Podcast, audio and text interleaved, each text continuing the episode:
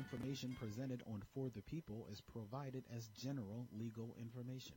The general legal information is intended to inform consumers, is not intended to substitute for specific legal advice as it relates to the listener's specific legal issue. Consumers are cautioned not to rely on the general legal information broadcast on For the People as legal advice. No attorney-client relationship is created, intended, or implied between the consumers of For the People and Deborah Rainey Esquire, the compassionate lawyer, or the law office of Deborah D. Rainey. Please consult with an attorney for your specific legal issue.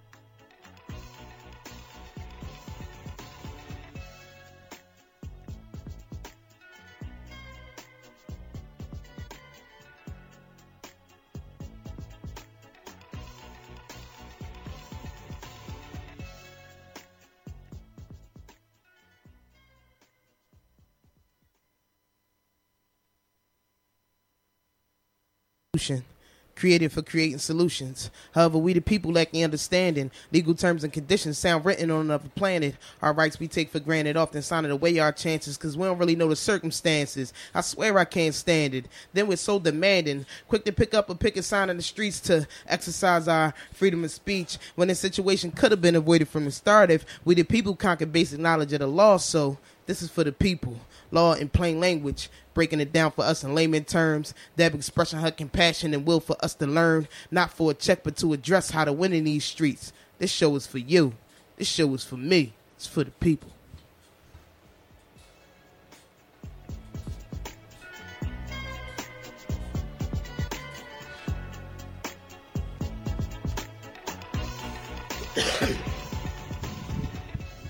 What's up? What's up? What's up? Welcome to another episode, edition, show, whatever. For the People Law in Plain Language. It's me, Deb Rainey, the compassionate lawyer. Joining me in the studio is my For the People fam, as usual. Black, aka the Broke Poet. What's up, fam? What is that? Simply, soon to be the Dr. Baby producer. Hi, producer. How Professor are you? Professor producer. She's my absent-minded professor, and she's been truly absent-minded this week. Let me tell you all about that. I'm just playing. Hi, producer. How are you? Good evening. Ladies and gentlemen, thank you once again for tuning in and listening to us and checking us out. Tonight's show is going to be about and for juveniles in the juvenile justice system. I had some materials prepared to make the show more um, interesting. We have a special guest who may or may not be appearing, and hopefully he does. And if not, we're prepared for it anyway. Um, Baby boy, where are you at? Is the ni- title of tonight's show. Um, Renee likes to write stuff on the cards, and it takes me a minute to get to get get with it and figure out what she's trying to say. Reading is fundamental. Yeah, that, And- and- that title was hot too. I and your mama's that was all you. fundamental too. How's that? See, and so you just hurt my feelings. I'm gonna say a shout out to Mama Black. Hi, Mama Black. I'm gonna Well, keep well, tonight's well. show clean. I got my own zest in my own mouth. Can you hear it? shout out to Sharon Q. What's up, Miss Q? Shout out to another person who returned to our flock just recently. Yvette Kamimura. Yvette, you listening? What's up, girl? We miss you. Bring you back back here once you get yourself together. Hey, that. La- um, last week's show, if you missed it, was called Slu- Landlord, Landlord, Why For Art Thou a Slumlord? Catchy title, right? I came up with that on my own. We talked a little bit about the tenant rights and responsibilities under the Landlord Tenant Act. We didn't get anywhere near as deep and in depth as I wanted to go. And for all you tenants out there who need some information as it relates to your rights, go to my website, www.deborahraineylaw.com.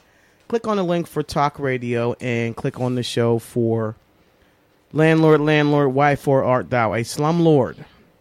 In the studio, we had a special guest, Leila, and her beautiful little girl.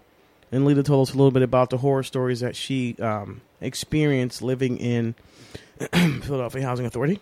I had to say that real fast. Leah, if you're listening, and baby girl, if you're listening, thank you for joining us. And our baby girl came out there and told us that break. The deucer said break is over. She was really, really adorable. Tonight, we're going to be discussing the rights and responsibility and resources available to our juveniles. As those of you who are listening should know, right now, the way our system, our criminal justice system is designed, we have a separate criminal juvenile justice system for uh, strike that all together. Yeah, I, I agree. I agree. We have a separate system for our juveniles as opposed to adults. But I'm sure a lot of you are aware in most states, if you commit certain crimes and you're a certain age, you can be um, charged directly as an adult. In Pennsylvania, that's called a direct file. Um, we were expecting another guest, and hopefully, if you're listening, Mr. Um, Ruben Jones, yeah, I put you on blast, dude. Where you at? anyway, Mr. Jones is the executive director of a wonderful program called Frontline Dads. It is a leadership development and mentoring program, and their goal essentially is to provide resources and support to juveniles before, during, and hopefully after they find themselves entangled in the criminal juvenile justice center system. Excuse me. What the um, Frontline Dads offers is leadership development and mentoring activities, outdoor adventure. What does that mean? Hiking, kayaking, and rappelling. Okay, so I would love to see a bunch of North Philly kids out there hiking, kayaking, rappelling. Yeah, no what they doubt. rappelling off of the top of the, the blockbuster building? That should definitely be interesting. Group therapy, team building, leadership core competencies. All right, when he get here, I'm going to ask him to break that down in English. So that don't really make much sense to me. Critical thinking, conflict resolution, self-esteem building, cultural awareness, and college prep. Anyone that wants to, has any information or want to know more information about Frontline Dads, reach out to Mr. Ruben Jones, the executive director. You can call him at 267 304 9716. You can fax him at 215 634 8978. Or you can email him frontline dads, all one word, F R O N T L I N E, dads, D A D S, at AOL.com. I want to also say a shout out to Ariel in, where's she at? Texas, Florida? Where's Ariel? Ariel Johnson Dallas. who is the um, director of the Christian Artists um, promotional blog or independent blog. Ariel, how you doing? Anybody from Campus listening? What's up to ya? so last week's show was really, really interesting and informative. So I would suggest to all of you tenants out there check it out. Once again, you can check out that show and any of our past shows at deb- www.deborahraineylaw.com. First name is spelled Debra, D E B R A, Rainey, R A I N E Y, law.com, all one word. Or where else can they go, Black? They can go to For the People Law in Plain Language, that website, or you can hit us up on Facebook at For the People Law in Plain Language at Twitter. And if you ever want to call and get in on the conversation, you can hit us up live at 215-609-4301. If you too scared to be on the air, you can hit the text line 215-435-4099 and we'll talk about your comment and you. and I expect that those folks out there who have juveniles living with them or in their family that y'all going to reach out and be involved in tonight's conversation. Before we go there, we did a show several weeks ago with um, State Rep Rosita C. Youngblood, and we were talking about that new voter ID law that Pennsylvania passed. It was called Act 18. Well, the gist of the law was it was going to require all folks who wanted to vote in Pennsylvania to have state issued ID, government issued ID, passport, military ID, school ID, but those IDs had to have an expiration date on them. The lawyers for the concerned folks like us who were like, wait a minute, what are y'all trying to do? Disenfranchise us again? They sued in state court. The state court upheld the law, saying it was not a violation of our constitutional rights. It wasn't an attempt to disenfranchise folks, blah, blah, bull, bull, bull, bull. It went up to the highest court in Pennsylvania. That court also said, you know what, we don't see a problem with the law, but they sent it back down to the state court judge to say, listen, have the state convince you that they can realistically enforce this law before the November 6th election without too many issues and without disenfranchising folks. That went to back to the state court judge who found it to be constitutional initially. He came down with a decision, and the gist of his, his decision is this. Yeah, the law is constitutional, but at this time, before the November 6th election, we're not so sure the state can ensure that folks' rights to vote is not going to be violated or they're not going to be disenfranchised. Absolutely. So, without being able to read the body of his opinion and hearing things on the radio coming down here, it seems to me that the ruling essentially says you can go to the poll. They can either ask you for ID, but they can't enforce it if you don't have it. And the state has agreed to take down all the flyers that say you have to have ID before November 6th. But that's only for this election. So, other elections going forward, you still have to get your ID. So, why not get it worked out now? If anybody wants any more information about it, type into your browser Pennsylvania Act 18 or Pennsylvania voter ID law, and the judge's decision, what he decided, should pop up in your browser if you care. It's a really interesting issue, and for those who were concerned about it, I would not suggest that you stop endeavoring to get your ID. Just be aware that when you get to the polls for November 6th election, you'll be able to vote the way you normally voted before this whole ID issue came up. Um, it's really important if you hear about any voter ID drives in your area, still attend, still reach out to folks, call folks. If you have questions, you can always email us for the people at deborahraineylaw.com. Renee. So um, they're taking down all the signs, but wouldn't you think that you would need some new signage up that says you don't need ID, you don't need ID, you don't need ID? Well, we we don't have the smartest legislature in the world now, and I think that during that voter ID um, cl- um, case that we had, when we had um, Rosita C. Youngblood on the air, she and I talked about our judges not being the, the brightest bulbs in the pack, but I also read to the readers a dissent by one of the judges up there, and she said that she thought her brethren in passing that law were cowards and they were essentially, in my opinion, helping to disenfranchise those who don't have that ID. So it's going to be interesting to watch that. Right now, as it stands, though, in case anyone cares, and, and, and don't quote me on this, I will put more information out there on Facebook and Twitter once I'm I get more clarity on what the judge's ruling was. But essentially, for the November 6th election, there's not going to be a requirement to have that ID as has been being pushed. I'm not suggesting you stop your endeavors to get it. As a matter of fact, I suggest that if you can get it before that date that you get it, make sure it has a um, expiration date on the ID. Um, tonight's show was is an important show because what Renee was trying to do, and it was really an interesting idea. We had some juveniles that well, were wait a minute, wait a minute. on. No, Renee did it. The other people fell through. She invited some juveniles to come on and, and voice their questions with respect to what issues they had, being those stinky 15, 16 year old young men, and what it was that they thought they needed to sort of see their way clear of either the criminal juvenile, the juvenile criminal justice system, or the adult criminal justice system.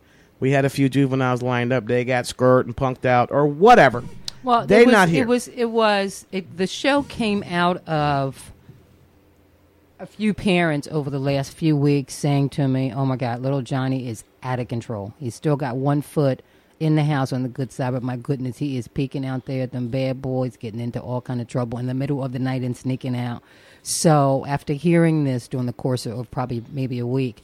I said, you know what? Maybe since we've looked at this from the adult's point of view, from the juvenile justice system, let's bring the teenagers in. Let's see what their issues are, what their struggles are, what they're facing. Well, we know what their issues and their well, struggles we are. wanted to hear it from their they point think of they view. know everything, and they don't know. Well, just like when we were their age, we knew everything, but we wanted to hear their voices and, and, and give them that platform. And then I invited, um, I contacted John Day, John Day Harrell, and he referred us to Frontline Dads because that's what they do is mentoring, and that way they can just have some honest I hope y'all mentoring don't include teaching these boys how not to show.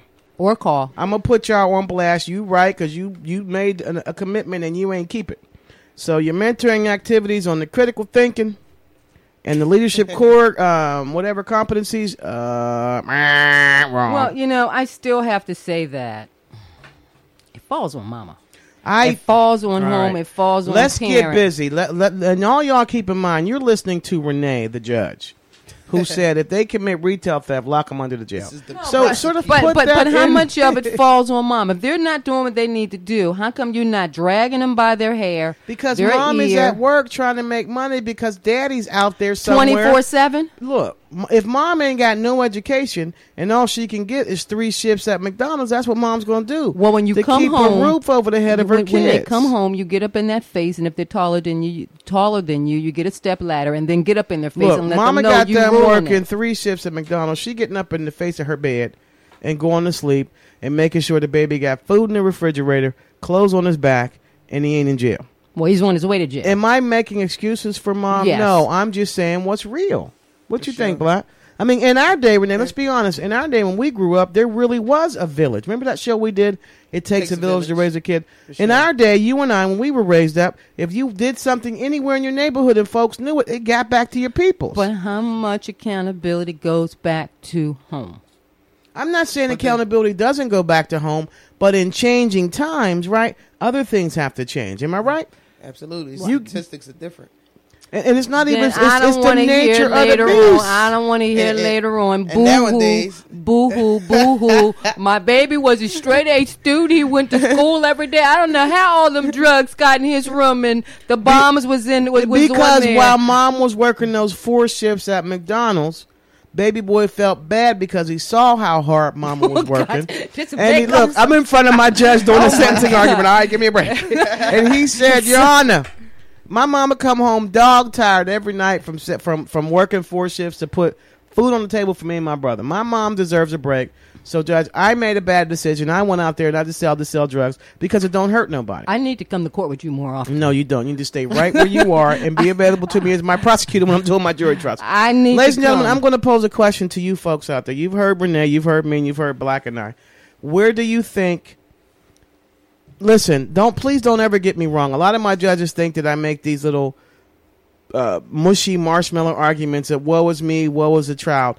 All I'm trying to get us to see the reality now in 2012 is different than the reality, say, in 2000, even in 1980. So as our realities change, as, as our realities change, we need to change our thought process processes, and we need to be prepared for those changes. Okay, they just looking at each other, writing notes, and just excluding my butt. What I no, do? we listening to you. Who's Day? They wrote Right. notes about Day. Somebody gave a text See, message. all in the Kool Aid. I'm Wendy. What's Wendy Williams say? Juicy. All in the Kool Aid. all up in there, all up Nah, in that's there. about So the my guess. my question to the st- listening audience out there, and to my folks here in the studio too. Should the account, as Renee said, does accountability start at home with mom and dad? I'm not saying it doesn't, but Up the in that nature, ass. but the Up nature that of our family, our our our close knit families has changed it, changed it, Change it. changed. Change it. The nature it. of our extended families has changed. Nespa? yeah, and That's why the increase in the gang activity, the increase in kids out there knocking you upside the head to get your shoes, because things have changed. But- so we have to change with it, and change starts from recognizing the need for a change, right?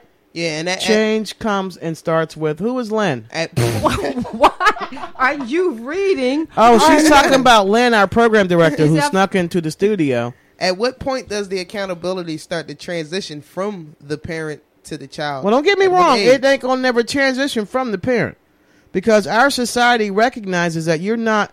Our society says two things. At age 18, that's the legal age to do certain things like join the military, vote, right? Smoke. Get an adult driver's license. No, you got to be 21 to buy tobacco.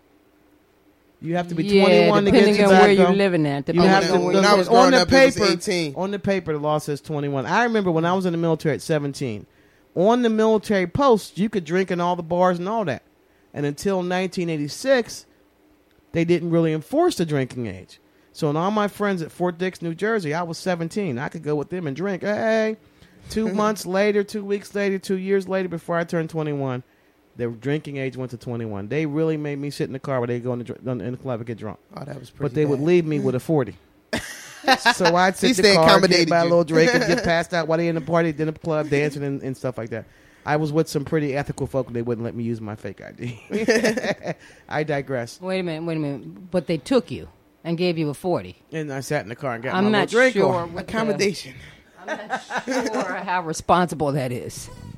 Look, they knew if they if I wasn't under their watchful eye, I'd be doing it anyway. So at least they knew they could control where I was at. And they would take me to clubs in Jersey that were in the middle of the country, so they knew I wasn't going nowhere. And one girl would take my shoes. Wow. I'm just playing. I'm just joking. So let's talk about this this notion that that Black said, and it's an interesting question. She said, "When does the responsibility end with the parents or begin with the child? It never begins with the child, so long as they are a child. I mean, we our system at some point realized the difference between a child and an adult, and the need to have a separate juvenile, a separate justice system that dealt with children. Remember that show we did a while back with the lady who works for the Coalition to End Life, Mandatory Life for Juveniles? And we talked about the two Pinnacle Supreme Court cases that came down and said Sure. it's unconstitutional to subject a to have a mandatory life without parole sentence for a juvenile without considering other things and without giving that juvenile an opportunity to, to demonstrate mitigation. Why is that? Everyone in the free world recognizes there's a difference between what an adult is and what a child is. We're not talking about men who are just stupid and immature to begin with. We're talking about that real definitive line between adults and children. And so when you said that question, when does the um, responsibility? Renee just all smiling and looking at me. Somebody said something smart. When does the line of responsibility or the responsibility trigger change from mom to the child? Never from the child. I mean, let's be real. Kids that are 21 still like are stupid and kids, right? In Yeah, my opinion, you know, you ain't mature until you hit your 30s. Gradually, they have to start gaining some type of accountability. Sure, and, the most of get are them that. most of them are latch, latchkey kids, and they do gain that accountability, but it's the wrong way. The accountability that they're that they're gaining is what they're getting off the street. Discreet. And for those of y'all don't speak black street is street is street. Street. Thank you for calling for the people law and playing language. This is Deb Rainey, the compassionate lawyer. Who this? Hey, Hey. it's the woman that you let go that was the camera lady. Is this Ain't nobody Yvette? letting nobody go, girl. You went off on vacation. How are you, Miss Vet? What's going on? Nope. This is Sharon Q. One. Sharon. Oh, my, ain't nobody let you go. If I could have tied your butt to the table, I would have. Did you hear us give you a shout out? Like we always Yes. do. How are you? How are you, Miss Q? I'm good. Now, I'm now. Miss Q, you have been in the studio. You know you got to turn that radio down in the background Oh, because of I the forgot. delay. For those of you listening to Miss Q, this is what not to do when you call in. when you call in, remember you have to listen and talk to us through the phone.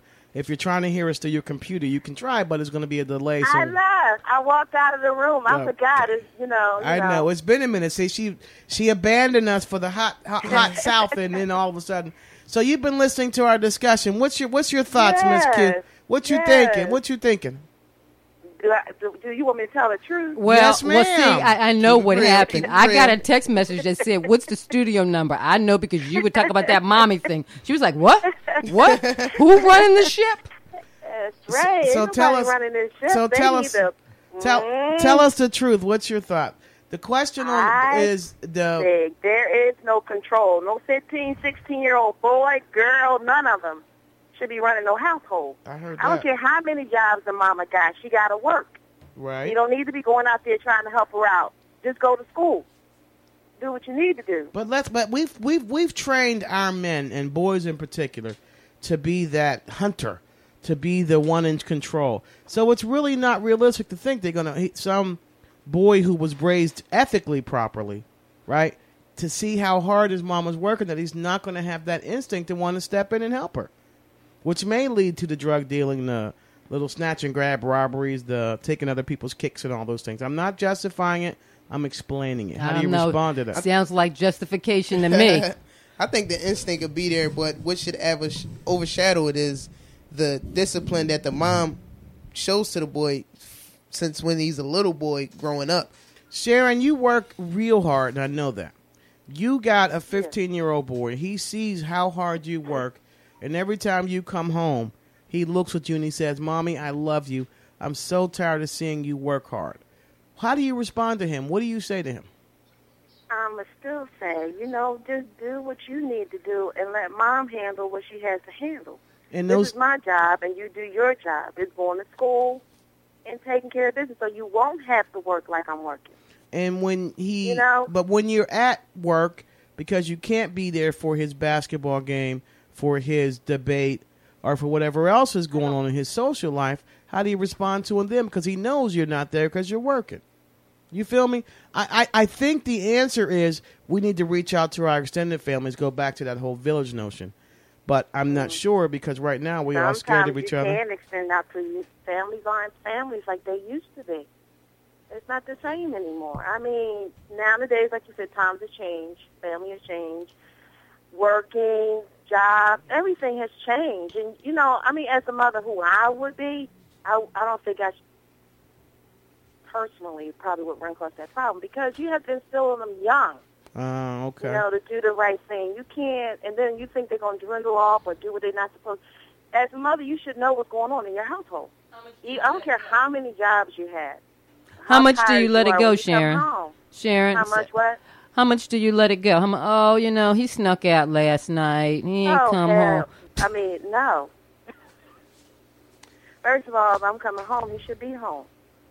I hear He you. He snuck out. Oh no, no, that's not gonna work. I hear you. I hear you. You know, you gotta put some fear tactics in there. There you gotta go. Step up. Well, we Mhm. we all know that by these whole old shows, scare straight, and all that nonsense, fear don't work on these kids these days. Fear doesn't work. Well, Reality and realness works with them.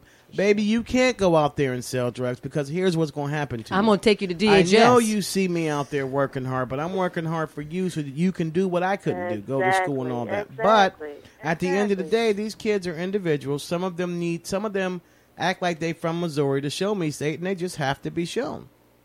So, I mean, I don't I know still that. say it's the it's the parent. You know, honestly, I'm not going to blame the child because they're still a child. Because I've seen some parents that will cater to their needs and do what they got to do and don't care what they ch- the child is doing. And and But I, as a no, as a, a, a as a parent, parent, and a mother or a father, I think that you should know your child. I, I I agree with that, but at the same time, I think that at some point you have to let that child learn on his or her own. I'm going to pose this question to the baby girl in the audience. Ba- Black, at what point and at what age did you think you knew everything and you stepped out of mama's house and decided to do what you was going to do? Were you 12 or were you 6? Wow. I was about five. No, let me see.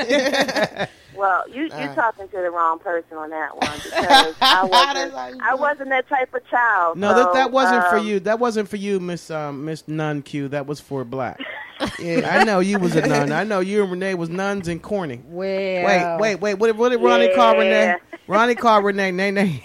All right. On, since you put the question in, in that at me of manner, She looked at me with daggers in her eyes. Sharon, protect me.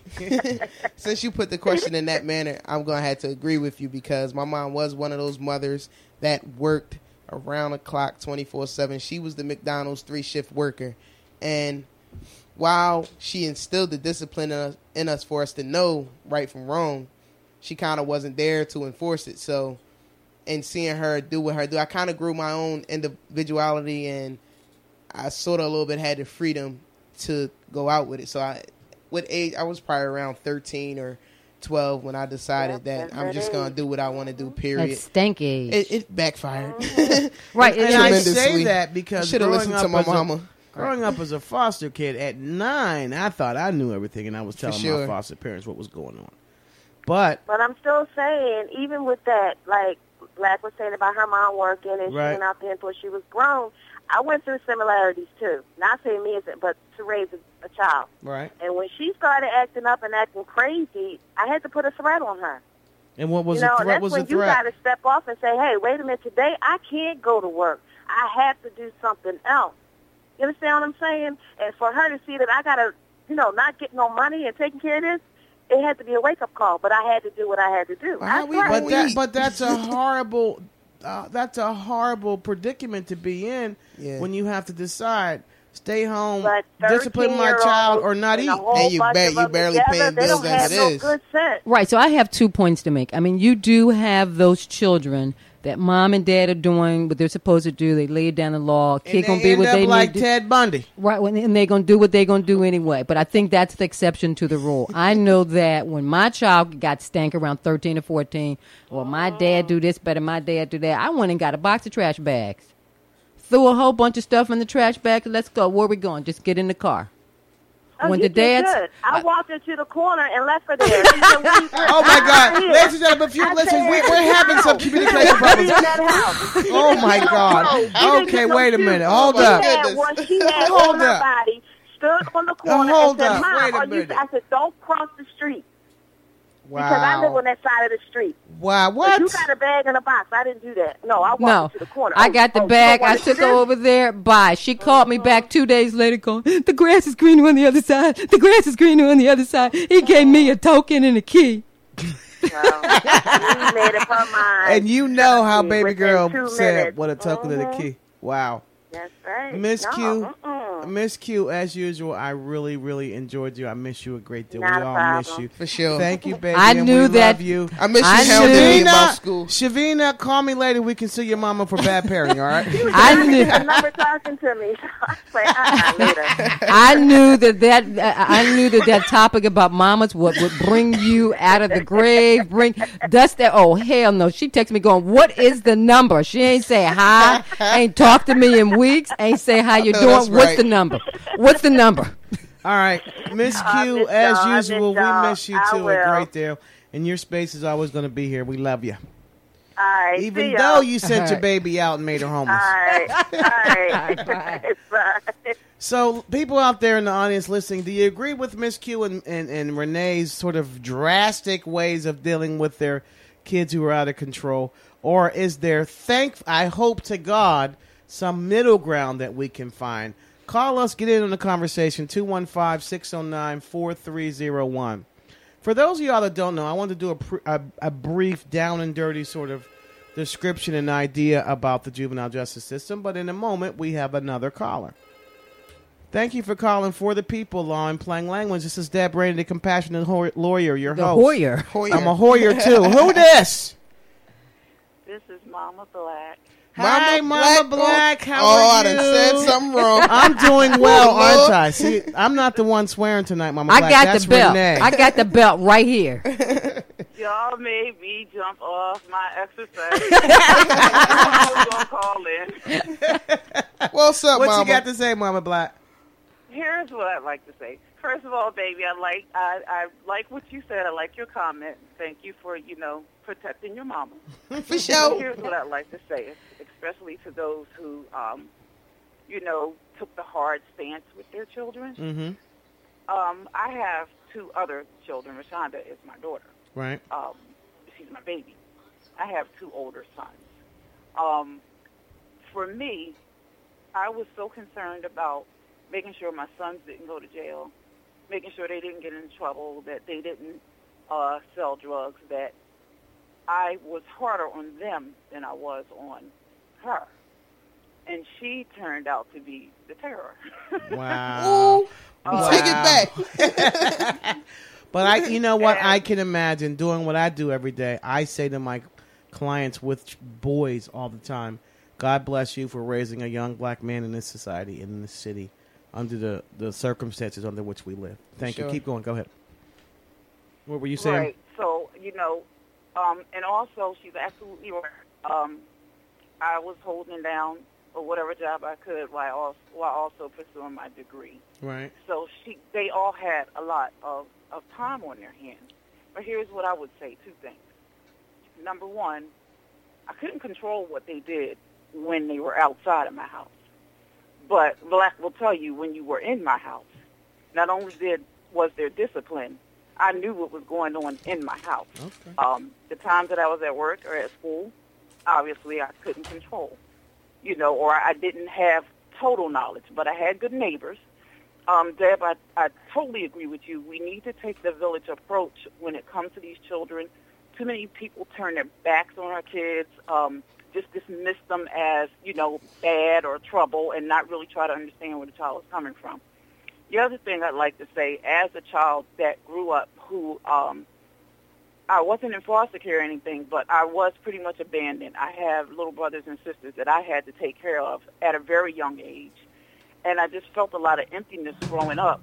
I could not be that way, that hard with my kids. I you. couldn't I couldn't take the stance of, you know, yeah, you're getting on my nerves, I'm gonna throw you out, you know, even though I, there were a couple times I sent them down to their father Right. but I was the one that ended up suffering in the begin- in the end. I was up late worrying, you know, are they okay? You know, just based on my upbringing, it was very hard for me to be extremely hard on them. There were nights I wanted to say get out, but my heart ju- just wouldn't let me do it. Right. I hear. So, um, my daughter can attest to you. You know, we've been through a lot together, but at the end of the day, my children know I I love them all you. And that. Sure. And at the end of the day, no matter what they've done, what they've been through, mom will always ride to the end. And that's and I think that's where all parents start. No matter how bad, how evil your child you think the deeds are, they need to know you love them and you're their parent. For sure. You know, because I mean, That's right. Renee taught me something really interesting. She's and she says it all the time. There's never a bad child. It's the deeds that the child does that are bad. So if we start Correct. recognizing that and start labeling our kids with that, then I think that's where we start. Mama Black, we love you. Thank you so much for calling in. And You can get and, back on the stepper. and you yeah, get back on your stepper. But if we if we if we get your juices flowing again, let us know here. Thank you so much, ladies and gentlemen. All right. You're listening Bye-bye. to www.gtownradio.com. G-Town, the what? Sound from Germantown. for the people law in plain language. Where my baby at? If you want to take part in the conversation, get in there and give us some of your thoughts and your ideas and answer my question. Where do we start? Where do we start? We were going to take a break, but we got to call a caller. Caller, caller, you on the air. Thanks for calling for the people law in plain language. Who this? Hey, what's going on with you? Who this? What's up? Hi, how are you? I'm good. How are you? I'm well. Who is this? It's Bubba. Who? Bubba. Delbert. Hey, baby, what's Hey, going what's go, what's going on with you? Not much. Just wanted to call in and uh, see how you was doing this evening. We're doing well. You got a comment for us on the topic where my boy at, where my baby at? We're talking about juveniles and the resources available to them, and more importantly, we're talking about those things that kids find themselves entangled in, and what we can do to help them through it, or should we just throw them away? So, what's your Oh, comment, Tommy we Tom? We should. You said You know, course. You said course. We should throw them away.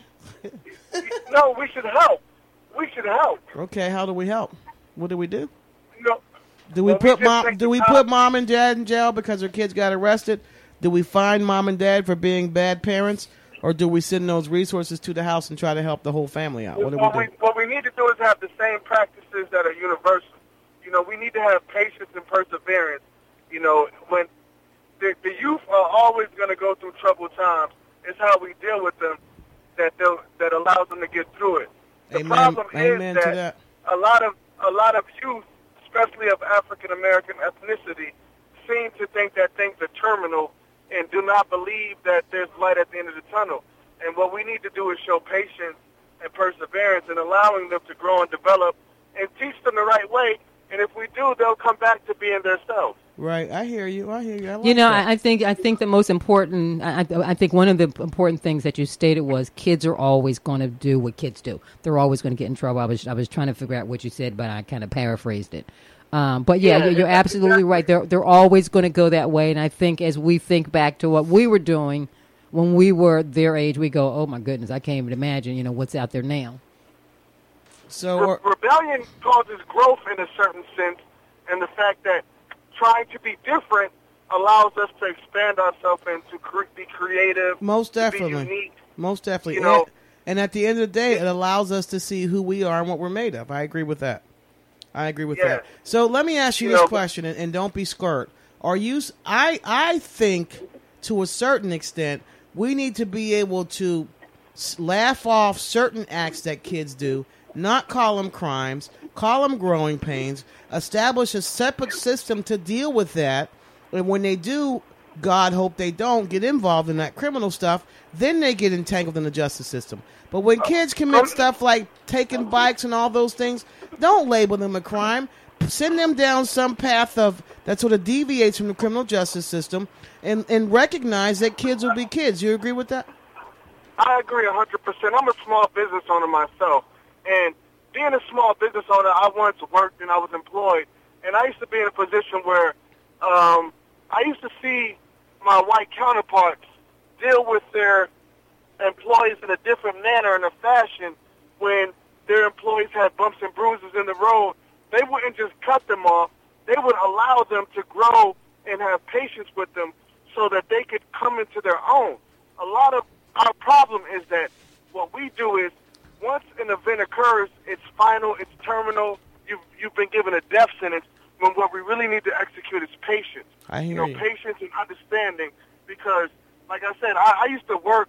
You know, I, I have a small business of my own. I used to work for a small business beforehand. Right. And you know, you had some some of my white counterparts that would be alcoholics or drug abusers, and when they went to rehab or whatever, their position would still be there for them, which would allow them to expand and to grow and to still have a security system. Right. What happens is with black people, once we do something, it's oh, you're trash, you're nothing, you're no good. Right. Instead of the fact that you've just made a mistake. Right. Mistakes happen through all of us. All of us make mistakes, but it's how we deal with those mistakes that make the difference. Wow. You said a mouthful there, my brother. And So I have I, I have one last question. So what do you do as a parent when they get the heck out of line? you, you know what? It depends how old they are. You know, but a after a certain point in time, you just have to, you know, you just keep reinforcing. You know, I- you know, me myself, I wasn't always a golden child, and I didn't always have a silver spoon in my mouth. But I learned through time and dedication of my family that you know, I and I, and I came into my own, and now I am successful. I'm doing well, and I am living good, and I am happy. You know, but it wasn't always like that. And I, by the support of my family, you know, my, you know, my, I didn't have my father there. My father was there, but he wasn't there. But I had my uncles who always instilled in me and gave me the men values, and that's what's missing with a lot of black men is a man to explain and to talk to them and give them understanding about being a man. Okay. You know, so for me, my family was great for me. So I'm going to ask you, you, you, you got a whole bunch of young brothers listening to you, trying to sort of grab some some pearls of wisdom from you before you, you sneak away into the night. What do you say to those young brothers listening to you who are on that precipice between, all right, I'm going to try to do what I'm supposed to do to live within this world of everybody else, or I'm going to go off and do what the heck I want to do and how I want to do it. What do you say to those brothers? just Those keep pushing. children. You know, just just have faith. You know, things will always get hard, but they'll also get better. So it's just a matter of making it through the rough times, never giving up. Don't ever give up. You know, I, I just had a conversation with somebody today.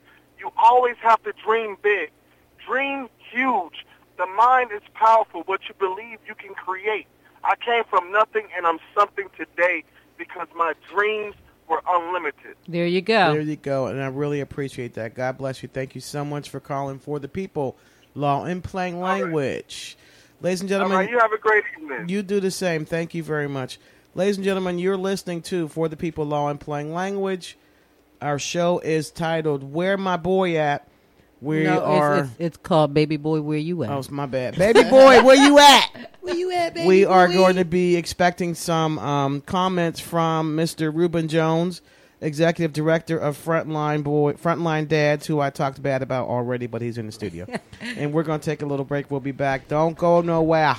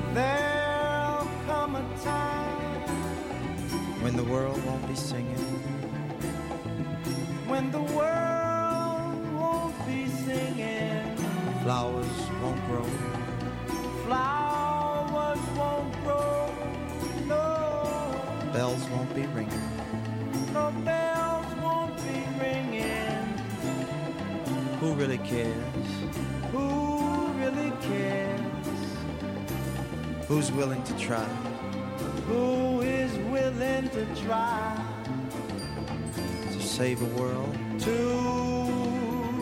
save a world that's destined to that die. is destined to die. When I look at the world, when I look at the world, it fills me with sorrow. It fills me with sorrow. Little children today. Children today. Really gonna suffer tomorrow. Really suffer tomorrow. Oh, what a shame. What a shame. Such a bad way to Such live. a bad way to live. Oh, who is to blame? Who is to blame We can't stop when living. we can't stop living? Oh, oh. live. live, Live for life. But let live everybody. Live life for the children. Live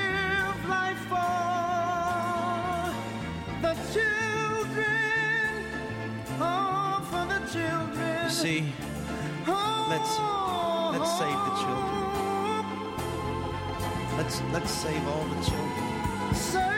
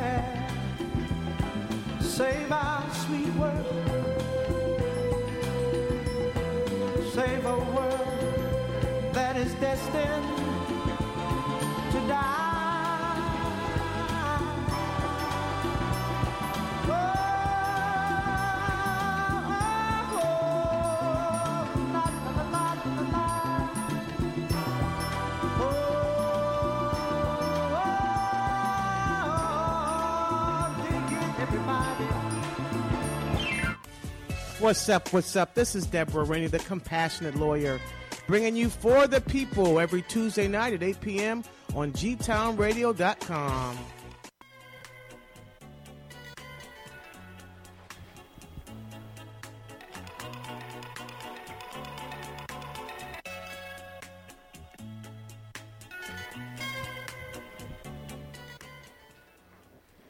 What's up? What's up? Welcome back to For the People, Law and Plain Language. You're listening on gtownradio.com. G-Town Radio, the sound from Germantown. And Miss Rainey's just walking back up in the Okay. in the studio. First of all, baby girl not allowed to do my line no more because she get it all wrong. You wasn't here, all right? I good had to hold it down. You know what I'm looking saying? now. For, on the other side of the break, ladies and gentlemen, we were discussing the ins and outs and the woes that um, face parents, particularly single parents, raising their kids alone. The question I posed to the folks in the studio, to Judge Renee, who puts everybody under the jail, and to liberal young black, is at where does the responsibility begin? And we all agreed that the responsibility begins at home. But what I posed was that with the changing in times, resources, and availability of, and the sort of distortions of the families, extended families included, then maybe we need to redefine our lines and where the responsibility lies.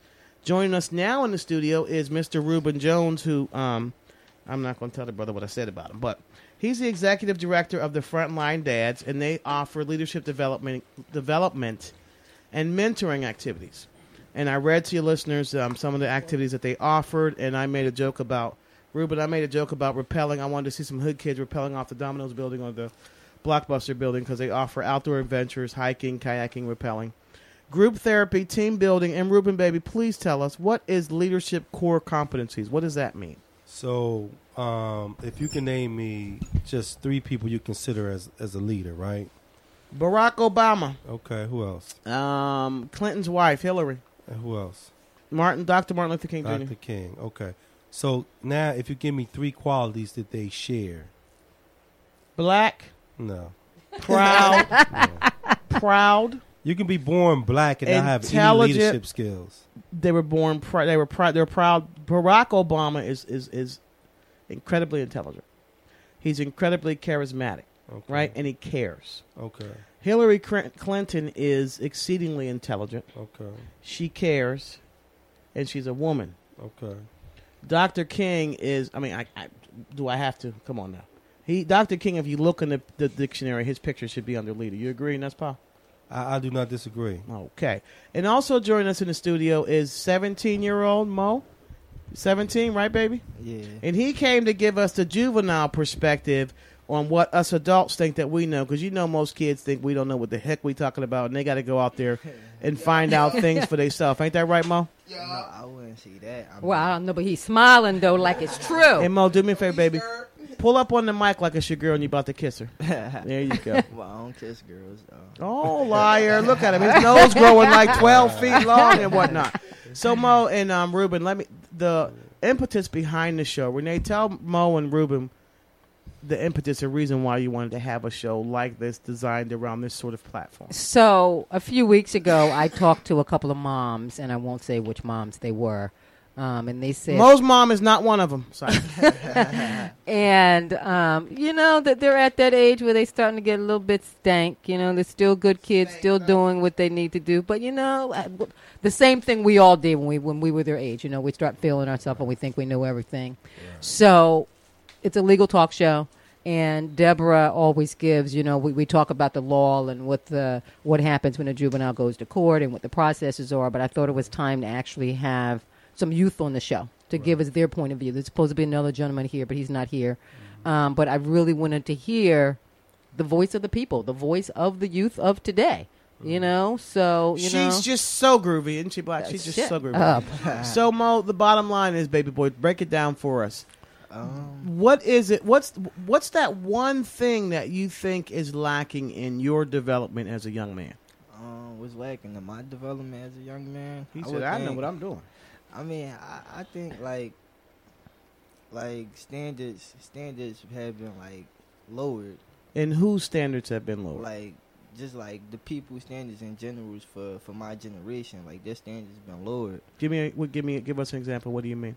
Uh, the school system they dumbed it down. I mean, like The school system? the school system. School- oh my God, yeah. School system? Yeah, like like they blame it on us and say that we're lazy, but I mean, y'all don't teach, or they don't teach. And what you may not know is, in most major cities and everywhere in the country, for that matter, schools are fed and paid by taxes. Right? Right. if you got a school system in a big old city, right, where no one within the city that gets taxed, right, and lives in those school zones doesn't work, they can't pay taxes, the schools don't get any money. And then you have a system like ours that's broken down to the haves and the have nots. And the haves, like those folks that live in those counties that think because we just because we work in, in Philly, but we live outside, we don't have to contribute to your tax system. Why should we help with your school system? The bottom line is the school ain't got no money because there's nobody paying taxes to pay the schools. So I understand you're saying the school sucks, right? But Right. what is it that you're doing to learn to try to learn what they're at least trying to teach you? You feel me? You go into a classroom, there's one book. Okay, so you take out your pen and paper, you demonstrate your eagerness to learn, and you start listening to the teacher. Right. I mean, but half the teachers don't speak English anymore. I mean, Wow, don't don't scare me now, boy. For real. I mean, I mean, I go to George Washington, and I got I had six classes for my senior year, and I say two, two or maybe three of my teachers speak English. I got a Russian teacher. Ruskaya. Wow. I Wow. got a Russian teacher, a Asian teacher. So learn Russian. I'll teach you I some Russian. Come to the house. I mean, Jack like- Avaduparuski. I mean, like, and it's not like they're they're teaching like Russian or something. They're teaching like English and stuff. You like, you got a Russian teacher teaching you English. Like, how can you do that? Shit? It's, and you know what, and, and that's an interesting port. My very first time I took a college course, I probably was about 17 or 18. I was at Community College of Philadelphia, and my instructor was someone with a horrible accent. So it was like, fo and not like, well, what, what, what are you saying? And, and and they were speaking numbers, and you were like, "How am I supposed to understand how to do this when I can't even understand?" You kept saying, "What are you saying again? Was that four or 14? What are you saying?" And um, All right. So, aside So, from can- the can I- Russian can I teacher, something? Go sure. I think that's symptomatic of one of the major problems in this country that we face right now, particularly as it relates to African American male youth. So what he's saying is, I have a Russian teacher that's trying to teach me English, right? And there's something wrong with that picture. Um, if I have a, a math uh, teacher, he should be a mathematician. He shouldn't be a gym teacher who's filling in. But for the what's to teacher. say that the Russian person is not an English teacher? I, I, well, he said he was teaching English, but I'm saying he can know perfect English. like- like, but I'm saying it goes back to the argument that we talk about, you know, women, single mothers raising black boys to be men. So some people are equipped to do specific things. So, you know, if Okay, if- wait a minute, hold up, because this brother about to say something that's gonna make me hit him upside the head with a Oh, microphone. I agree with what you said. you didn't let me finish though. because I, you was pissing me off, and I didn't want to make sure you knew that. And I'm just kidding. Okay. Finish what you said, and I'll jump in. And, and- I, I just want to be clear that um, sometimes, and I'm not saying in every case, we look at these young men and we forget about the challenges that they face independent of the school district. That's so fair. if I have That's a young fair. person who's 17, Right. who's are going to George Washington, which is halfway across the city, I, I'm assuming you live in this area somewhere, Uh, around here, right? So now he's Where is already. George Washington? uh, north. Is it the northeast? Did they give you tokens for school to get there? We got a school insurance pass. Was that your choice to go to George Washington, um. as opposed to the schools around here? Yeah, I would choose Washington over the schools around. You here. darn sure wouldn't have go, went, went to with the west to, to Germantown High, right? Nah, I won't Okay. go to Germantown. Uh, um, Ruben, let me challenge you. You and several of my other sort of, and I don't want to use the word Milton because that's an incorrect word, but my brothers who care, Mm. right, have this notion and this idea that only men can teach boys how to be men. Why is that? That's not what I said. You said You let me finish. single mothers trying to raise young black boys to be men, and I jumped in Right. ignorantly without checking myself and letting you finish. So go back and finish that comment. and So the analogy that I was drawing is you have an, a Russian teacher teaching English, which is not his first language.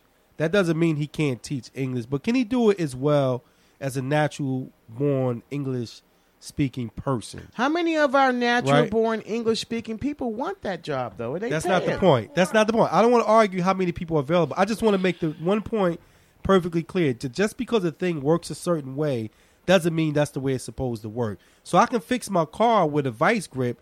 That don't mean a wrench won't work better. So sometimes we have single parents who happen to be mothers who are doing a great job, doing the best they can. I tip my hat to them. However, that doesn't mean they don't need help. Oh sure, So, in the absence of that man, that male figure, the father, or uncle, or community member, because I believe in community, then you have to have other folks who act as advocates to step in, to step up, like at this particular young man's school. So maybe he's not getting the English from this English teacher who's Russian. So maybe getting a tutor or some after school help Okay. would, would benefit All right. him All right. to help fill in that gap. I understand now what you were saying, so I take my my um, sort of about to get with with the brother. I think I agree with you to say that you support and sort of add to what exists now. Is that what you're saying? if you see a deficiency, fill that gap with something. All right.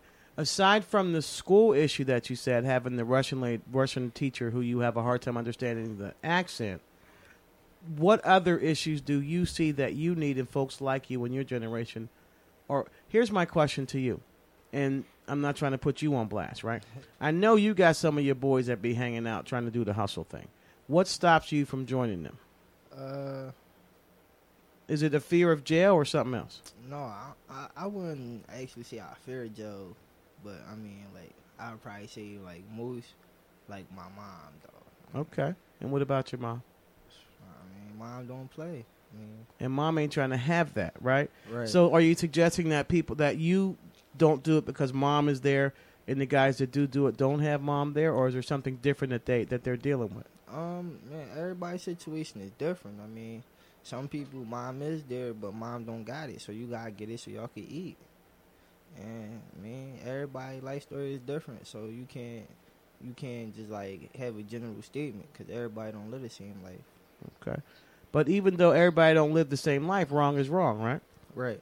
And so but what I think I heard you saying, no, wrong is wrong, but sometimes you got to do what you got to do to put food on the table. Right. When you have those kind of and I can, can I presume Ruben that with frontline dads you deal with a lot of youngsters who are in that position. One of the things I said at the beginning of the show is, what do you tell that kid whose mom is working four or five shifts, right, to put food on the table? He's so tired of seeing mom come in the house, dog tired, that he goes out there in the house to help her out. Renee's putting a text in my face, and I'm supposed to read. She's supposed to read. Don't let Jo- don't let Mo she, fool you. She, she, she's supposed to read and still keep it fluid. Um, Mo, don't let Mo fool you. Um, I'm not sure whether you were supposed to read this out loud or not. I'm reading it out loud. Don't let Mo fool you. Just spoke to the dean. Blah blah blah. Blah, blah, blah, blah, blah. he can do work. He's excellent. I can't read it with it tinted like that. He can do the work in excellence. However, he wants to be the class clown. And Mo is an AB student. They just put you on blast, baby. Man, all right. Well, since I'm on blast, I mean, like, I mean, it, it's not fooling anybody. Me personally, man, I just want to graduate. I want to be out of school. What do you want to do when you finish school?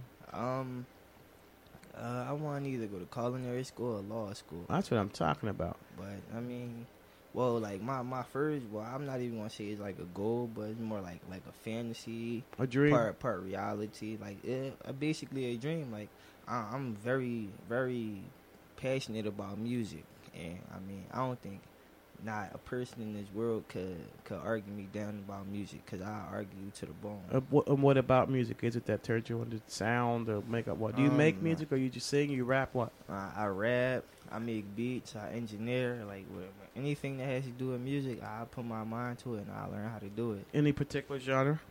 Um, like hip hop and R and B, but I mean, I, I venture out into everything: rock and roll, jazz. Mean, any genre you throw me in, man, I'll give you something. How many times you been arrested? None. I mean, well, well, I mean, I don't once. mean for truancy. I mean for like you know what Well, they deem none criminal actions. You've been Oh, none then. you been in trouble for truancy, missing school. Oh, truancy and missing school, like not not really. I mean suspensions, but not like probation or nothing. Right. You said you weren't arrested for truancy. You were arrested for something else. I mean, well, I mean, I, I don't really want to get into get into that. Fair enough. And what happened to you? You on probation now for it, or is it done? No, it's done. Good, good, good. So, Ruben, what I was going to ask you is, what do you say to those kids who you get that whose mom or dad or both are out there working those four-hour shifts and aren't really there for the kids, but when they are there, they're taking that time to instill in them what they think that they need to know with respect to what's right, what's wrong, and how do you and how you carry yourself in the world when they're not around. And you see those kids going that way. What do you do for them? What do you say to them? The, the first thing I want to say is that you know we're dealing with, you know, not just young people, people in general.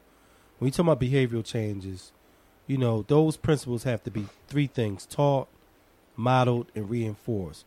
So we, I can't necessarily go into anybody's home and tell a young person how to live and what choice to make. That's not what we do. I appreciate that. Um, but what we do try to do is reinforce and support what's given in the home. So if a parent is working four jobs or three jobs, and she's doing the best she can for this young man or he, and he's tempted by the lure of the streets, the only thing we could do is try to help him put in perspective the options that are available to him in terms of the choices, the consequences that go with each of those choices, and something this young man said, you know, my mom don't play. The reality is, you know, a child has to be vested. Uh, not just a child. I, keep, I shouldn't even use that word. A young person or human being has to be vested in whatever he believes in to subscribe to the consequence. So if I don't want to disappoint my mother, that only comes from my love, respect, and admiration for my mother. So and some fear.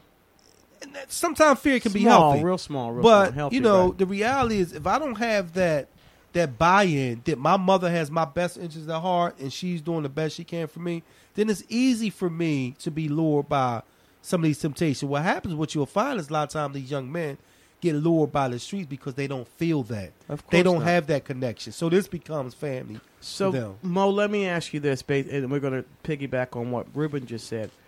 What is it that your mom gives you that shows you and definitely lets you know you are loved? It makes you say to us, like you said, "My mom don't play." Uh, I mean, she been there since since birth. I When you say "been there," been there she how? been, uh, like everything. I mean, clothing. I mean, food, shelter, necessities, non necessities, everything. But I mean, uh, What's the most important thing that in your mind your mom gives you? Um, the most important thing I could probably say is like, give me. She give me confidence. I mean, with, without confidence, I don't think a male is anything. Because if you don't have confidence in yourself, then can't. You're not gonna have confidence in anything you do. So other mothers are listening to you out there. How does she give you confidence? Other mothers, man. Mhm. Um, well, with well, me personally, like I would- I would just say like. Like love, love is the like the most you could give a male. Cause if if you, long as he know that he's loved and he has that confidence to know like at the end of the day, if I go rest my head here, here, here, I still got that person that love me. I mean, he gonna work and he gonna get what he gotta do and he gonna do what he gotta do to better himself. Hmm. And it don't it don't always gotta be so much like money or like any any type of accessories. It could just be words, just I love you or have a good day or like any compliments that that could just like change somebody's whole mindset for that day. Have you ever been lured by the street or tempted by the street, as Ruben says? That quick little money for the kicks, a quick little money for the Uh-huh. you know the beats, and you engineer for that kind of thing. I mean, well, I, I always got my little hustles. I mean, like they they always legal. Clearly, he don't mean selling drugs. but I, I, but I, I always got my little hustles. I mean, like I got a little studio, so I just rent some hours of people. Um, I make beats, I feature on tracks. I mean, whatever I can do. I mean, just to help help myself, help my family. So, what do you say to the kids out there that don't have that talent to make the beats and stuff, who might be lured by the streets? What do you advise them to do? What do you say to them? Um, I say, I say just just hope for a better day. I mean, like everybody had got that one talent that they're good at. I say take your talent and run with it. Never look back. How do you how you figure out what your talent? Black, how'd you figure out your talent was for spoken word? Actually, I didn't figure it out. Um, it more so came from the reaction of other people towards it. For me, spoken word was just an outlet, and I was more into music than the spoken word. It kind of fed off of it, and when people heard it, they liked it and took to it, and it just kind of stuck with me from there. And and Josh, how did, I mean, sorry, Mo, how did you know music was your? I just put him Uh, all out there. How did you know music was your passion?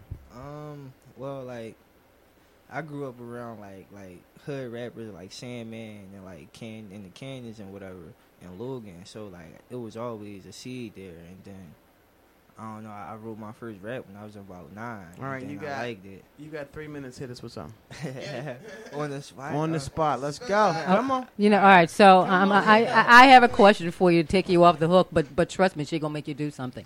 So you said that one of the things that was a barrier for your generation and for you was school. What other things are out there that, as adults, we need to recognize? You know, because and and I remember in my time. You know, telling my parents you don't understand things are different, and I'm sure it's pretty much the same now. Yeah, like like the whole the whole situation with like the flash mobbing and stuff. I mean, like like I think my generation like they they draw or or that that's our word for like they like they was doing unnecessary things like Back in our day, people we called it tripping. You yeah, tripping. alright, yeah, we tripping, but like it was drawn. like they ain't had to be beating up old people and like like the nonsense, but I mean What was, like the, what was the motivation for the flash mob? I'm just curious. the motivation, honestly, I don't know, cause I, I don't know personally. When I used to like go go to little like events for the teens or whatever, like I ain't never getting the fights. Like all I wanted to do was like spend money and be around girls. If it was a party, I wanted to dance with girls. I ain't never want to be around a bunch of males. Like I don't, man, that that's just me though. okay, and Black, you had something about the flash mob thing. Yeah, oftentimes what I notice is always just takes one bad seed to initiate something like that. So often it's just one kid that that is fiending for attention and wants to stand out amongst the crowd of a bunch of kids and gets everybody all hyped up. And, and nine times out of ten, ninety five percent of those kids would have never done it if it wasn't for the influence of that one person that decided the So then we thing. need to flip the script because that 95% that wouldn't have done it should stand up and say, no, this ain't right. Like Mo said, his generation was drawing, but there were enough of them that should have put that down and, and, and squashed Yeah, that. But then it's you got to deal with the the the. I mean, teenagers can be cruel sometimes as far as bullying and Sure. wanting to be cool and and that kid might have it might have been. I'm sure it was a few kids in the crowd that felt like they were out of their element in what they were doing, but they probably felt like, man, when I get back to school the next day, it's gonna be all over school that I was a punk and I ain't ride out, and so it's, it's a lot of peer influence that really plays into a lot of things that kid actually get, kids actually get into. So I, I think you're right. Swagger and identity and reputation plays a lot into those decisions. But let me also not to take those young kids off the hook, but let me just say this: at the at the height of this flash mob thing, we got to recall that this city closed swimming pools, Hello, rec centers, schools, rec centers, and open and made place for the Barnes Museum. Hello, shut- Barnes. What are you doing for our kids? Took budgets away from the city, the summer work program. So we got to look at this in the proper context too. Like these kids were crying out with nothing to do, and we all, if we can all remember how we were when we was 15, 16, when you got bored, there's nothing to do. You found some mischievous Mm, What did, things what did, to what, get what did. Will Smith say in his summertime? Where's that place he had to go to in West Philly, Renee? the plateau. The plateau. Yeah. So the kids ain't got no more plateaus, so they You create know, their own plateau. So they create their own, and we got to really understand that, and not just. I mean, you got to be responsible for the choice you make. Don't get me wrong. Sure. But on the same token, the adults at some point got to take responsibility for the choices they make, playing politics and everything else. And sometimes the kids are the big losers. Jo- um, Mo, one of the things that I had said before you and Ruben got here was that I think our society, given the way things are, the um, economy being as repressed as it is, so many politicians who are running on this platform of hard on crime, trying to arrest and charge 12 year olds as adults and all that nonsense. I think our society needs to go back to distinguishing between what is kids being kids and what's truly criminal. I am so sick and tired of. I do private stuff, Mo, but I also do court appointments. The court will call me and send me information saying, Miss Rainey, will you take this case for whatever reason? Sure, I'll take it for a dollar. Give me my dollar. And you get nonsense like kids riding down the street, he grabs a bike, and he's in jail and has to pay bail. Really? I mean, listen, those of you out there are going to say, well, he has to know what's right and what's wrong. Okay. I get that. Put him in some kind of program where he goes and does 30 hours community service, goes to the house of the person whose bike he stole, right? And stands out there for 24 hours and, and guards her bike. But don't waste our time and resources clogging up our criminal justice system with a child who, who, who stole a bike. Or you got kids that work really hard as carpenters with mom and dad or something like that. They go to school, put that little box cutter in the in the backpack and forgot to take it out. He's not menacing anybody, but he walks through that metal detector, it goes off, the popo come, he gets arrested and charged with possession of instrument crime. Really? So we've Really? criminalized being a, a juvenile, basically. And so, what do we say to these kids after they've gone through that? Look, we know right is right, wrong is wrong, but there has to be some alternatives, some diversions within both of our systems the adult system and the juvenile system. For those of you that don't know, in Philadelphia, if you're arrested and you're under the age of 18, what's supposed to happen, the police are supposed to take you to the district, call that interested parent. It used to be legal guardian. Now the rule is an interested parent, right? Mm-hmm. As soon as that happened, there's some juvenile probation officer who's on call. He gets that phone call to say, We've arrested this kid. Here's his date of birth. Here's what he was charged with. What are we going to do with them? We're going to divert them to this program, that program, that program, or we're going to keep them in the juvenile justice system. It's there. The resources are there. We just don't use them. Caller, caller, thank you for calling for the people. Law and plain language. This is Deb Rainey, the compassionate lawyer. Who this? Hey, Deb, this is Dana. Hi, Mo's mom. How How you, you doing? doing? Good. I'm How are you? Okay. I'm. I'm. You said that there is nothing for the children to do now, where they are swayed to do other activities. Um, for instance, or you don't have the money to pay for what, for those um, interests that you want your children to participate in. Ex- ex- um, like with Mo, he played hockey, golf, t-ball. Black boys play hockey. Go ahead, boy. Look at him. He's soccer. blush. Oh my And God, he he's so cute. bas- Dana, he's blushing. He's so cute. Go ahead. Sorry. He only played basketball and football because we were in the hood. But when I got into that in between point where I wasn't working and I couldn't pay for those activities or continue to send him to private schools, it was like he tried to that we and we moved to a new area, the area tried to swoop him up and swarm him up. Whereas though I agree with what the first caller said, but I disagree with what she said. I had to, you know, I had to give some things up because of some of the things that he went through. But the most important However, thing, he has to he has to make those decisions on his own, being 16, 17, and I'm telling him that. Look, this is what's going to happen. This is what I see. This is blah blah blah. You need to call Deb. You need to call this person. You need to call that person. Now, the problem that I do have is that when you call on all of these black men or some of these black men to help you to intervene with a, a young black man, they don't stand up. I hear you. I hear you, Mama Wait, Dana. wait, we wait, wait appreciate minute. what your call, Wait a minute. and Don't I'm going to have Dana Mr. go. Jones. Um, I'm going to have Mr. Jones it, um, respond to that. I got one other person that's persistent that's trying to call get through. Okay. Call me right back afterwards. Okay. No, look, the other caller hung up already, so let him Okay, answer. so and then- anyway, so Dana, let me make sure. I, let me say two things to you. One, we know based on what Mo here said, my mama don't play that. That you gave him the confidence and the love that he needed, and he told us that. But I also hear what you said that at some point you feel like you've given him the tools that he needs to start making those informed decisions on his own based on what foundation you've developed. But then you said when you reach out to them black men, they don't stand up. What do you mean by don't stand up? And then Ruben's going to take it. I'm sorry. When you say you call on those black men and they don't stand up, you referring to what don't they do when you when you're saying that they don't well, stand like up? I was going through a time with him where I knew that a man needed to, um, that he needed a man to talk to. The issues that he was going that he was going through, that I was not the one to get those answers to him. okay.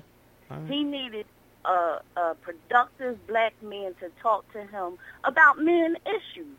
What are men was in that crazy that crazy stage where he didn't know his head from his behind, and I I believe I had done all that I could have hear done you. at that point. I mean, I eventually found someone that talked to him I um, hear you. after calling numerous people and reaching out to people, and he did come back to me and said this one particular person, what he said to him related to what he was going through. Well, I'm gonna know- I'm gonna let Ruben respond to that, and I'm gonna throw my my little liberal too? piece in there. Go ahead. I'm gonna I'm gonna hang the, Go ahead, baby. Go ahead. Go ahead. I'm so petrified, and I'm so. I think one of the greatest fears of single parents and parents today is that we cannot allow our children to be children. I hear you. Go, the amen, same thing sister. that you're saying, that if he gets out there and he starts going with the mouth a little bit, he would have got sent home. Now they arrest him and he's certified at 17 for for something trivial. Right, amen, sister. Amen, sister. Dana, You know, thank you so much for your call. Brother Jones is going to address your issue. Go ahead, Ruben. I just want to say, um, Ms. Dana, I just respect you so much just for your honesty and saying that, hey, my son needed a little bit more than I felt like I could give him, so I reached out to some folks.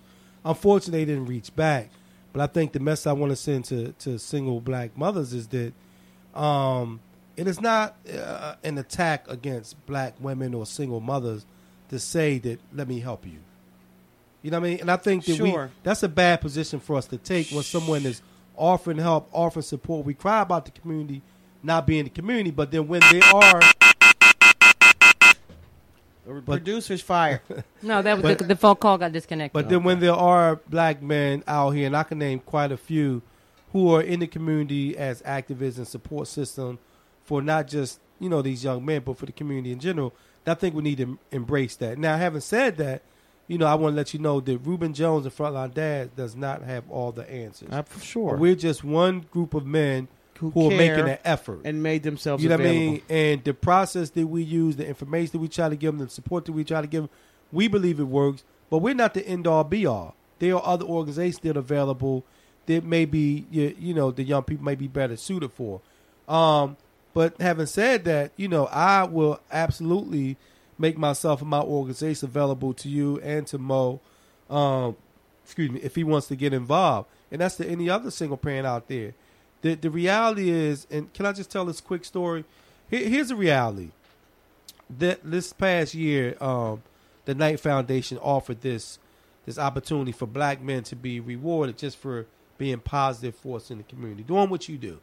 Um, so you know, we applied. Tell and tell the listeners why what's so it, it was significant about the Knight. it was Foundation. significant because it was called the BME Awards, Black uh, Male Engagement. So And what's the Knight Foundation? People that don't know. The Knight Foundation is a philanthropic organization. They give grants in the field of the arts and uh, social justice issues and a whole lot of different issues. This year, they came out with a grant called BME. And they're one of the bigger um, philanthropic organizations that like to reach out to and support minority sponsored marginalized communities. Absolutely. So they said let's let's support um, black men who are engaging other black men in positive activities. We applied. We actually won one of the grants. Um, since then, you know, we we've been able to expand what we do um, in terms of our reach. But on the other hand, do you know how hard it is to convince somebody to let me help you? Sure. So I was at a training one time, and a and a person told this story, and maybe it's, it's appropriate, maybe it's not, but I'll tell it. He said, if you're training to be a lifeguard, they teach you not to save a drowning person. They teach you to let them drown, and when they go under, then you go in and save them. Because if you jump in and he's flailing his arms and grasping air, they'll choke you. They take you under with them. So what I say to that is that we are like lifeguards who are jumping in this water with people who are just flailing their arms. They're trying to save themselves, you know, and, and it gets it gets dangerous. You know what I mean? When you have to convince somebody to say, "Calm down, let me drag you to shore," or grab this life preserver, let me help you preserve your life. But if you if you go into the water as the lifeguard with that about you apparent readily available for that drowning person to see, they will calm down and let you save them. I'm not so sure I agree with, and I think it's dangerous to suggest you let them drown, go on and save them, and, and hope and pray you can save them. Because what if you can't? Mm-hmm. I think that you, and I agree with you in this respect. I think based on what I've heard from you and read about frontline dads, you teach the folks that volunteer with you that inner thing that the first thing you have to have is care. You want to be involved, Absolutely, and then you have to be able to communicate that to other people. Well, what the Right. point the, the point that I'm making was that it's simply it's hard to convince people. The reason why he told that story was it's hard to convince a drowning person that I'm here to save you. I'm here to help you. And in our communities, we we're overwhelmed with so much and bombarded with so much negativity and so much destruction that it's hard for people to just say, you know what? Let me let me let somebody what what she just said as a mother who said, Listen, I realized my son was at a point that he needed more than I could give him. So I reached out for help. To me, that is so powerful because I run into so many people that, that the whole argument of, well, a woman can't teach a boy to be a man. And then you get women who get defensive about that position. And, and say, let me well, respond. why can't I? I've been doing a great job. to that. I think because our society is changing, because our needs and thoughts and desires and sort of wants of our kids has morphed and changed. Right? Let's all be real. Things that kids want now, none of us knew about back in our day. Right? I think that to say and to limit that only a man can teach a boy how to be a man is ludicrous. It's old fashioned and it's outdated. I'm not defensive by it. Right? Can I ask a Listen, there's certain things this young man's going to ask me about his penis that I don't know because I don't have Right. one. So let me ask- but I can say to you, Right. baby, don't be afraid to ever ask me anything because guess what? I'm gonna pick up the dictionary. that ain't gonna cut I'm it. Gonna, it is gonna cut it. You know why it's not gonna on. cut it? Let me finish. Because he knows he can come to me No. and ask me anything. No. But I'm also gonna say, baby, there's certain things I can tell you about, but I haven't had the experience with it. So let me reach out to this person and give you the experience. It's not we have to- work. but we have to stop telling our kids to go to certain people for certain things. No, we have to be We're gonna table with- this with our for. children. Keep okay, finish. Let me just say this, and and I want to be, you know, whatever. No, be- but be, if, if a young be. woman who's 13 comes to Ruben Jones and said, "Listen, I don't have a father. My mother's a drug addict. I got my first menstrual cycle, and I don't know what to do." And you're the only person around. You're gonna push her away? Uh, it's not that I'm gonna push her away. I can't tell her anything about. Yes, you can. No, I cannot. Your menstrual cycle happens. Here's what you Let need. Let me finish my point. And let me see me you to the woman. I can't tell her anything about using a tampon or any of those things that go along with a menstrual cycle. I've never had that experience. You can or you So, don't want to. I, I do not have the, the, the wherewithal. I don't have the personal experience. I don't have to know what it feels like to be shot to say I don't want to be shot. Come on, but you now. do need to know what it feels like to be a 16 year old man under attack in an urban environment. Sure, and I see that every day from what I do. And as long as people It's a are- different are, willing, up, willing to It's from a stand up, completely different but as long as tell me if you agree with this, as long as people are willing to stand up and be a part of the fight, that's the beginning. We're not negating that. Uh, we let me Okay. tell you something. We're gonna lock baby boy, arms who- do and you we're gonna agree with- embrace and we're gonna struggle together. All I'm saying is Always. there are some things specific. Ruben and I are always going to individual. disagree with that. Let me ask. Let me ask the, the youngster in the room, Mo. Would you feel comfortable talking to your mother? Not about feel comfortable. physics- Can you Be get quiet. what you need? about physical things as it relates to your body? Would you feel comfortable asking your mother those questions? Would you have to have a man there to ask? Bottom line. Um, on on that specific And just be honest. On, on that specific subject, Right. Uh, I You're in the I bathroom. I you wouldn't pull down your pants. Your balls are swollen. mom. Would you Would you be comfortable in saying, "Oh my God, mom, I have to go to a doctor. My balls are swollen." My testicles are swollen. He would say to his mother. same thing. Yeah, nah, I wouldn't. I wouldn't be like shocked to ask her or to tell her that. I mean, we got that type of relationship. Um, but on that, that's on that specific subject. But Right. it, but it's some things. It's some things that you might do have to go to a male to if you're a young male. And Okay. then, and then there's some things where. Uh, Would ad- you feel adults- uncomfortable talking to a woman? Would, would I feel like no, Mhm. no, I wouldn't, cause I'm because like I, I read I read like me personally, I'm I'm a male, so I'm gonna grow up and I'm gonna learn a male's perspective. So I always want to see from the other side, cause Okay. you, you can't see the world through nobody else's eyes. So I'm always interested to know what someone else is, is Okay. feeling or or they're thinking. Like I'm I'm a person of like empathy and sympathy. Uh, It- so And I appreciate that So, so, so I have a question. So, does that mean on certain things that other person would that be a male's perspective? um, it could be yes. Okay, and that's honest, and we appreciate that. And, and Ruben, what I was trying to, And, and the point- whole reason, I just want to add this in there. The whole reason why I asked Ruben here was that, as you say, our whole panel was women. And I said, if I'm going to bring this young man in, and I'm a feminist from way back, okay? If I'm going to bring young men in, that I want to make sure that they feel comfortable having dialogue. If it's with a man, it's with a man. If it's with, with a woman, it's with a woman. But I wanted to make sure that it was someone here, and you weren't sitting in the room full of women going, oh my God, these women just, they bugging, they all up in my head, whatever, you know what I'm saying? But I wanted to make sure that it was someone here that that you could talk to from a man's point of view and not saying that you have to have a man's point of view sure. but in case it was needed i wanted to make sure that that presence was here and I'm never going to say always that I don't agree with Ruben. Well, I don't agree with Ruben. People are going to have the position that only men can teach a boy how to be a man. Whatever. Women are going to have the position position only a woman can teach a woman how to a girl how to be a woman. So long as we have these dividers already developed and in place, we're never going to reach a, a pure and true position where we can all share our ideas and learn from one another. Let me be real. I don't know how to stand up and pee. That's not important. Who cares? You're going to learn that by doing. But as long as we keep that division there, I think we're going to always be limited in what we can truly do for ourselves, our kids, and our community. What I want to say to all y'all out there listening, you've been listening to For the People, Law and Plain Language. We appreciate you listening. Mr. Ruben Jones, I hope and pray he comes back I and will. continues to come I- back. Mo, you are invited back on the show whenever you want to. We have Can- to learn how to I get give a- out. a 10 second, Yes, you uh, can. Give a shout out to your wife and your baby there in the other room, and your baby's Yeah. gorgeous. Thank you so much. Hey, Kay, what's up, Langston? but I just want to say, hey, let me just state my position because I don't want to be That's fair. like paraphrase. I'm not making a concrete statement about men or women or who can do what. That's Yes, not what I'm saying. I understand. Mm-hmm. I'm saying balance is important. These young men need males in their lives. They need that male influence, and we can't discount that because black women have done such a phenomenal job for so long. We've come to accept that to be the rule, and it just because the thing works a certain way doesn't mean that's the way it's supposed to work. that. All I'm saying is bring some balance to the equation. Allow these young men the room, the opportunity to get some positive male input And until in their that, development. but until and until that happens, Then you do the until best you can. enough men step up like you to put themselves in that light for these kids to see. Let's continue to provide what it is that we have. Absolutely. Right. And so I agree with with Ruben in that respect, and I think that Frontline Dads, the idea behind it, the leadership development mentor, the activities are phenomenal. And Ruben, I'm not going to tell you what I said about you. You got to hear it in the, in the podcast. Ah, will but I made fun of you about being late. I want to thank you so much from the bottom of our hearts. I wasn't late. coming.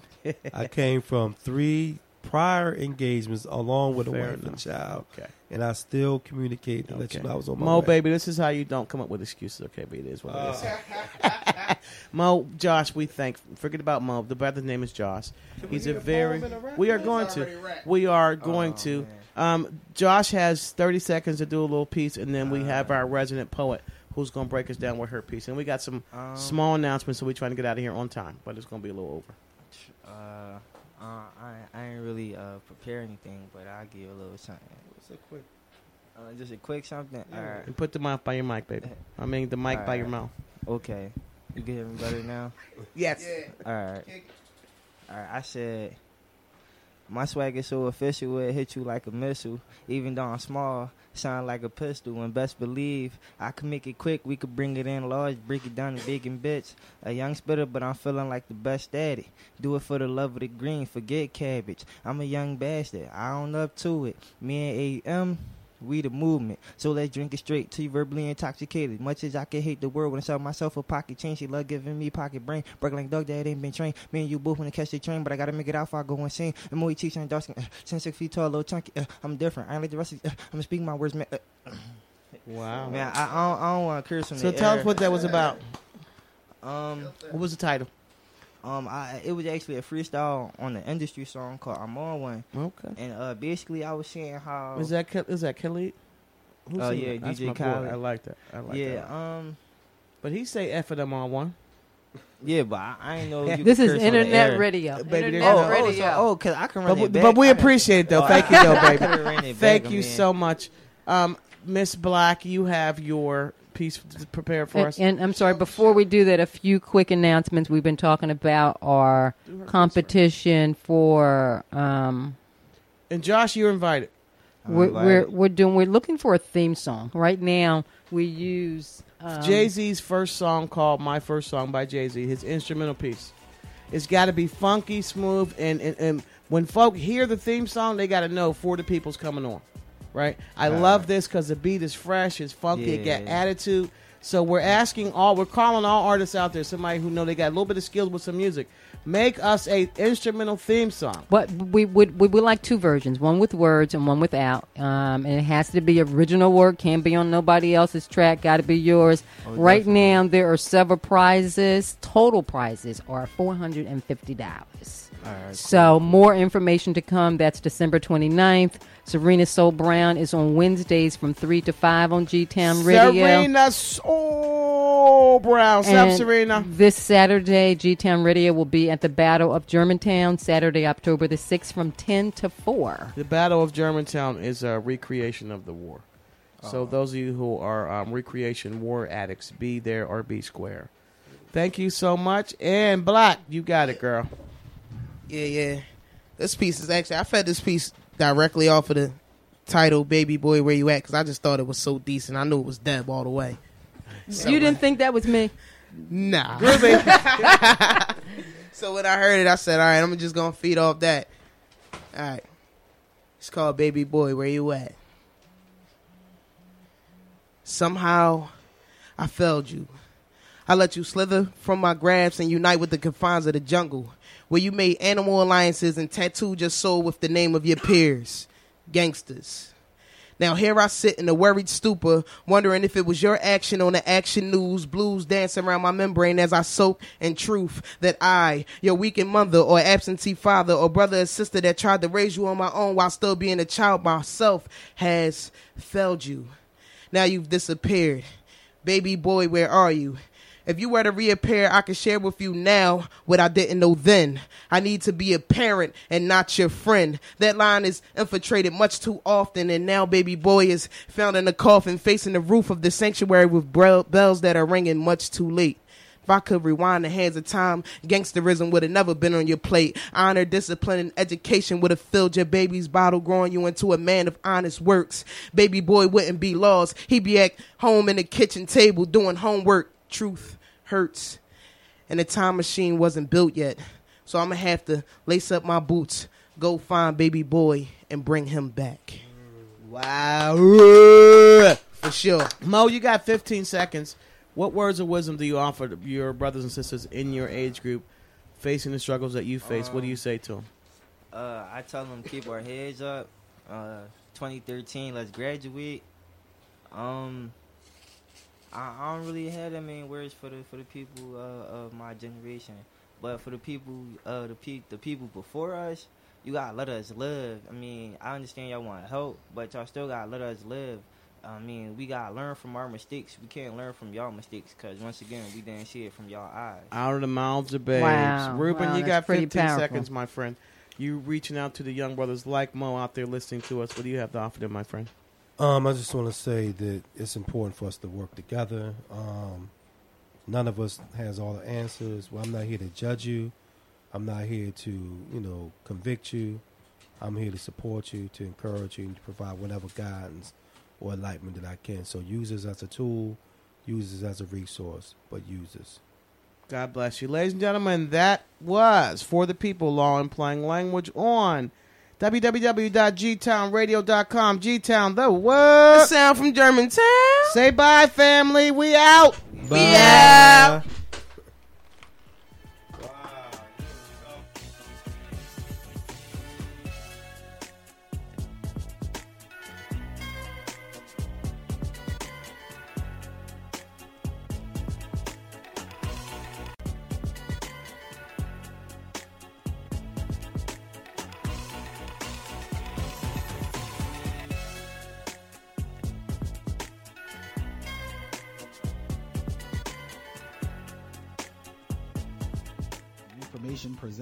For the People is provided as general legal information.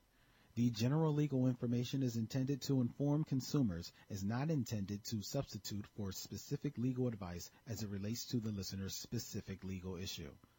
Consumers are cautioned not to rely on the general legal information broadcast on For the People as legal advice. No attorney-client relationship is created, intended, or implied between the consumers of For the People and Deborah Rainey Esquire, the compassionate lawyer, or the law office of Deborah D. Rainey. Please consult with an attorney for your specific legal issue.